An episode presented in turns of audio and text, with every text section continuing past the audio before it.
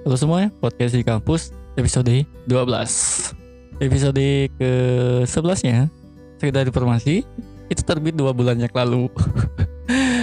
Dan ternyata konsisten itu susah Susah banget. Salut buat teman-teman podcaster lain yang bisa terbit seminggu sekali Bahkan ada juga yang konsisten dua minggu sekali. Eh, dua kali seminggu. Gimana caranya nggak tahu juga saya. Tapi setidaknya saya masih bisa update lah Walaupun nggak beraturan.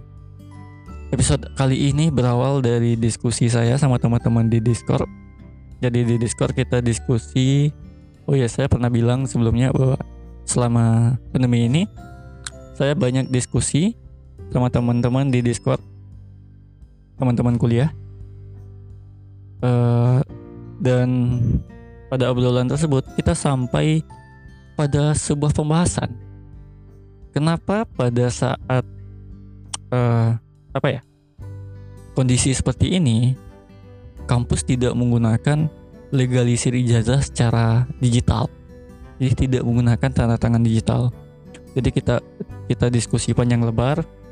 Nah eh, dan saya melihat sepertinya ada perbedaan persepsi tentang makna dari tanda tangan digital oke jika kalian menganggap tanda tangan digital adalah tanda tangan yang yang sebenarnya tanda tangan kemudian di scan dan ditempel di sebuah dokumen kalian tidak salah.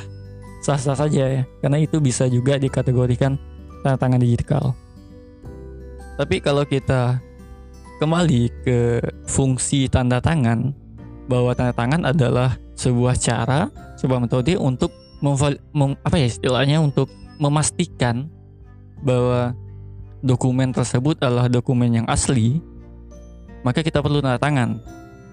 Nah, jika kondisinya kita menggunakan scan tanda tangan yang ditempel pada sebuah dokumen, gimana caranya kita bisa memvalidasi keaslian atau integritas dari dokumen tersebut. Satu pertanyaan yang sebenarnya ada nggak sih cara memvalidasi jika kita menggunakan metode yang seperti itu? Tanda tangan asli di scan, kemudian ditempel di dokumen. Karena bisa aja nanti ada orang lain yang itu tangannya dipakai kemudian ditempel di dokumen lain. Dimanipulasinya atau membuat dokumen baru tanpa pengetahuan orang yang punya tanda tangan. Nah, itu yang menjadi kendala. Jadi di pemikiran saya, tanda tangan digital itu adalah tanda tangan yang sebenarnya bukan tanda tangan seperti biasanya. Bukan tanda tangan kayak tadi ya, kayak kita tanda tangan kemudian di scan bukan. Jadi tanda tangan digital itu sebenarnya adalah sebuah uh, istilahnya sebuah metode untuk menanamkan atau me menandai dokumen tersebut adalah dokumen yang asli yang dikeluarkan oleh instansi tertentu. Jadi contoh sederhana seperti ini. Saya saat ingin menerbitkan sebuah dokumen secara digital, saya harus memastikan bahwa nanti orang yang menggunakan dokumen saya atau orang yang saya kirimkan dokumen ini harus dapat memastikan bahwa dokumen ini benar-benar dari saya. Karena kita nggak mau nanti saat kita ngirim anggaplah kita ngirim via email kita ngirim via email kita nggak tahu mungkin di proses komunikasi datanya transfer datanya ada pihak ketiga yang melakukan intersepsi kemudian memanipulasi isi dari dokumen tersebut dan mengirim kembali ke penerima. Gimana caranya? Penerima bisa memastikan bahwa dokumen tersebut benar-benar dari saya. Nah itu yang menjadi cikal bakal adanya tanda tangan secara digital.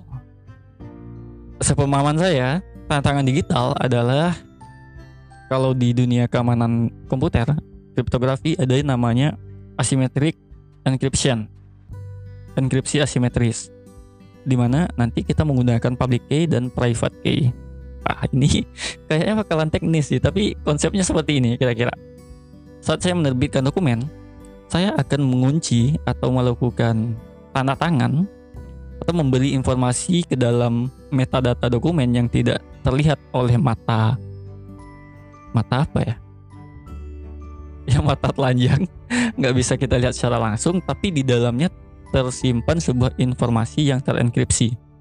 Saat saya mengirimkan dokumen tersebut, uh, pihak penerima dia dapat melakukan validasi menggunakan public key dari wah ini teknis banget nggak tapi sederhananya gini aja lah uh, saya menanamkan sebuah informasi rahasia di dalam metadata file di mana nantinya pihak penerima dapat melakukan validasi dengan menggunakan aplikasi tertentu. Nanti ada aplikasi untuk memvalidasi dokumen, penggunanya bisa masukin uh, dokumen tersebut ke sana. Kemudian aplikasi tersebut akan mencocokkan nilai hash, nilai hashing awal dan nilai hashing akhir saat dokumen tersebut diterima. Jika nilai hashingnya sama, maka bisa dipastikan bahwa ini adalah dokumen yang otentik, benar-benar dokumen asli. Tapi jika di dalam proses pengiriman ada pihak ketiga yang melakukan manipulasi, nah nilai hashnya pasti akan berubah. Sederhananya saja dalam sebuah file dokumen anggap Microsoft Word, kita tambahkan satu spasi saja, maka nilai hashingnya akan berubah total. Padahal itu cuma satu spasi yang sebenarnya tidak mempunyai makna. Tapi nilai hashingnya akan berubah total yang dapat diartikan bahwa dokumen tersebut sudah mengalami perubahan. Nah, itu yang dinamakan tanda tangan secara digital. Jadi, eh, walaupun kalau kalian eh, gimana ya? Bersikukuh bahwa tanda tangan digital itu oleh tanda tangan, kemudian di scan, kemudian ditempel tanda tangan. Secara digital seperti itu, ya sah-sah saja sih. Tapi sepemahaman saya dari beberapa literatur yang saya baca, pengertian dari tanda tangan digital adalah ya teknisnya seperti yang tadi itu. Karena kita kembali ke fungsi awal dari tanda tangan bahwa tanda tangan adalah uh, untuk memastikan atau untuk memvalidasi bahwa ini adalah dokumen yang benar. Anggaplah kampus menerbitkan sebuah ijazah, kemudian ijazah ditandatangan oleh biasanya kalau di universitas itu yang tanda tangan siapa ya? rektor atau dekan dekan ya kalau nggak salah dekan fakultasnya nah tanda tangan tersebut itu uh, adalah salah satu cara untuk memvalidasi bahwa ini benar-benar lulusan kami karena saya yang tanda tangan langsung kata dekan yang kayak gitu nah kalau untuk digital tanda tangan yang seperti itu itu bisa di bisa diedit bisa dimanipulasi itulah kenapa tanda tangan digital itu tidak bisa diartikan dengan tanda tangan yang secara manual kemudian di scan dan ditempel. Harus ada proses validasi untuk tetap menjaga integritas dari dokumen tersebut, integritas datanya. Itu ya. Nah, kenapa tidak banyak yang menggunakan tanda tangan secara digital? Setelah saya lihat-lihat, sepertinya ada beberapa alasan. Yang pertama, mungkin karena belum paham. Jadi saya cukup banyak menemukan orang beranggapan bahwa tanda tangan digital adalah tanda tangan yang di scan itu, dan dia dia menganggap bahwa wah ini nggak bakalan aman, karena nanti bisa aja tanda tangan saya digunakan atau ditempel untuk dokumen yang lain tanpa pengetahuan saya. Nah itu salah satu alasan. Berarti mungkin itu karena apa ya pemahaman pemahaman kita tentang apa sih tanda tangan digital itu kurang Kemudian alasan kedua yang saya lihat adalah kurangnya sarana. Jadi untuk melakukan tanda tangan dokumen secara digital tentu ada keahlian teknis yang harus dimiliki oleh pihak yang akan membuat atau menerbitkan dokumen. Nah, ini yang jadi alasan kedua. Karena untuk karena karena kalau kita berbicara tentang internet, internet itu tidak jauh dari uh, apa ya istilahnya ada tiga di internet lupa saya padahal mata kuliah saya intinya di internet itu tidak aman kita harus memastikan kita sedang berkomunikasi dengan siapa kita harus memastikan dokumennya kita kirim tidak disadap kita harus memastikan data yang kita terima adalah data yang benar dari servernya dari pihak pengirimnya nah itu adalah permasalahan dari internet nah tentu untuk membuat sebuah dokumen yang valid yang yang bisa dicek kembali keasliannya tentu membutuhkan keahlian keahlian teknis. Nah, kalian-kalian ini yang mungkin tidak semua instansi atau semua uh, lembaga yang ingin menggunakan tantangan digital punya kemampuan atau punya SDM untuk melakukan hal tersebut. Itu adalah kendalanya.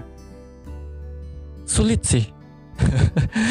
Solusinya mungkin secara bertahap karena memang uh, ada di beberapa instansi juga saya sudah melihat menggunakan tanda tangan secara digital yang yang benar-benar secara digital tadi ya yang menanamkan informasi tadi. Tapi ada juga yang yang menggunakan tanda tangan digital hanya sekedar menempelkan tanda tangan yang sudah di-scan ke dalam bentuk dokumen. Itu sebenarnya sah-sah saja jika memang dokumen yang di, diterbitkan adalah yang memang bersifat publik. Publik dalam artian tidak mempunyai informasi rahasia atau hal-hal penting yang seharusnya tidak boleh bocor ke pihak lain. Kemudian, uh, ah mungkin saya tambahkan dikit tentang validasi tadi. Kalau di dunia kampus perguruan tinggi, sekarang sudah ada layanan yang namanya itu mungkin dari 2017 atau 2018 namanya Civil. S I V V5 I L Civil ya. Apa sih kepanjangan Pak? Saya, saya cek dulu. Civil. Oh ya, ini dia. Civil adalah sistem verifikasi ijazah secara elektronik. Layanan ini kalau nggak salah diterbitkan oleh Ristek Dikti pada tahun 2018 2017 saya lupa. Tapi uh, layanan seperti ini bisa uh, menghilangkan atau tidak setidaknya meminimalisir penggunaan legalisir ijazah. Kenapa? Karena di sistem yang dikembangkan oleh Dikti ini kita dengan mudah mengecek keaslian dari ijazah dengan nomor seri ijazah yang, yang diterbitkan oleh kampus. Jadi kalau kita masukin nomor seri ijazah sekian, kemudian nanti akan keluar data-datanya mahasiswanya, dia masuk tahun berapa, alamatnya apa, nama lengkapnya siapa, kemudian dia lulusnya tahun berapa, akreditasi kampus dan prodinya apa. Nah, sudah bisa dicek secara langsung. Ini juga bisa jadi salah satu solusi jika memang seandainya sebuah instansi ingin menerbitkan atau melakukan atau menyediakan fitur untuk melakukan pengecekan atau keaslian data, nah bisa membuatkan layanan seperti ini tanpa harus menggunakan atau menerbitkan dokumen secara digital. Jadi eh, kira-kira seperti itu konsepnya. Tapi jika kalian merasa ada yang keliru, ada yang kurang tepat dalam penyampaian saya, karena saya juga baru baca-baca tentang tantangan digital, silakan mention saya di Twitter at atau Instagram at. Atau kalian juga bisa email ke anggrilio@gmail.com. Terima kasih sudah mendengarkan podcast di kampus episode 12. Sampai jumpa di episode-episode selanjutnya. Amin.